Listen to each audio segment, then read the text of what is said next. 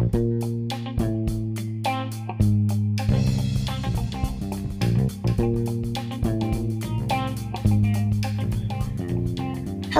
and welcome to Newsbrief Weekly. I'm your host, Basil Moore. This week, the U.S. resumed executions for pr- prison Im- inmates. Boris Johnson was elected as the new Prime Minister of the United Kingdom.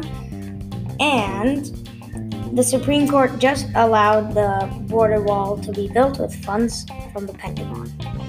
This is News Brief Weekly. First, Boris Johnson being elected as PM. Boris Johnson is most likely to win against Jeremy Hunt in the United Kingdom's election for Prime Minister, according to the Guardian. The Guardian. Prime Minister Theresa May is enjoying her very last hours in her position while her country decides who should lead them for the next years. Johnson is sometimes called the Donald Trump of the United Kingdom. He's a strong conservative who is even more far right than Theresa May. He's one of the few politicians that say they will be fine with a no deal Brexit, which is very unlikely to happen. His hair is also a lot like Trump's, it's yellow. Three cabinet members said they, they, that they will resign from their positions if Johnson is elected, and he was. This is a bit outdated, in fact. Um, yeah, so he was elected. They don't. They they probably also resigned now. I'm not sure. They do not want to be part of the government that is led by Boris Johnson, a no deal Brexit supporter.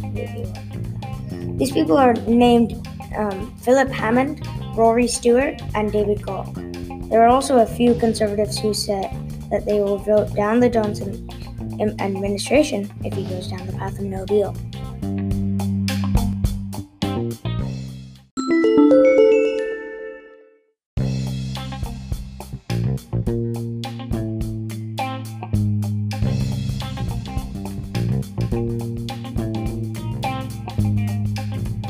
And second, the U.S. is resuming executions of prison inmates.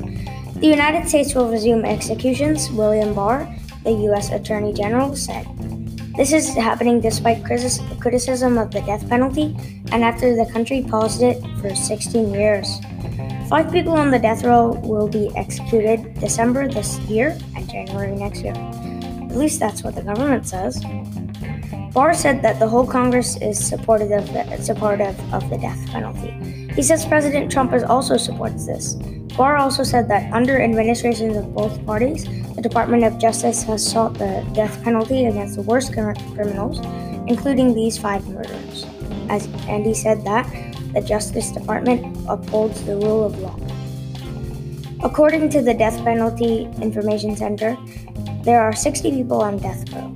Since 1988, when the death penalty was allowed again, only three people have been executed. 30 states allow this form of punishment, while 20 don't. New Hampshire was the most recent one to abolish it, abolishing it in May. Many people in the Democratic Party do not like the death penalty. One of these people is Kamala Harris, a 2020 Democratic presidential candidate. She says that it is flawed and immoral. Let me be clear capital punishment is immoral and deeply flawed. Too many innocent people have, have too many innocent people have been put in, to death. We need a national moratorium on the death penalty, not a resurrection. Cory Booker also doesn't support it, saying that it is, an, it is a normal thing that Barr would do in resistance to criminal justice reforms.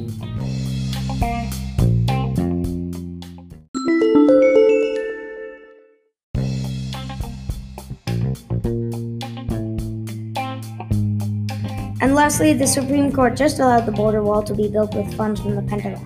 The Supreme Court members who are conservative wanted to allow it, and the liberals didn't. There are currently five conservatives in the Supreme Court, including the Chief Justice, and there are four liberals in the court. The liberals lost. Wow, big victory on the wall.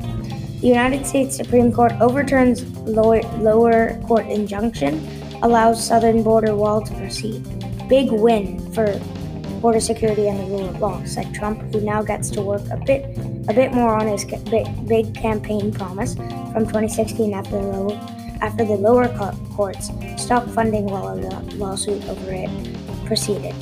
The lawsuit was stopping the government from getting $2.5 billion to replace its already existing wall with new $2.5 billion was given to the government. Trump says he will replace 100 mi- miles of old fencing with new fencing. Thank you for listening to Newsbrief Weekly. Please remember that you can find all the original articles at our website, thebnbcnews.com, and except uh, ex- except for the last story. For that, I researched on the Associated Press. See you next week.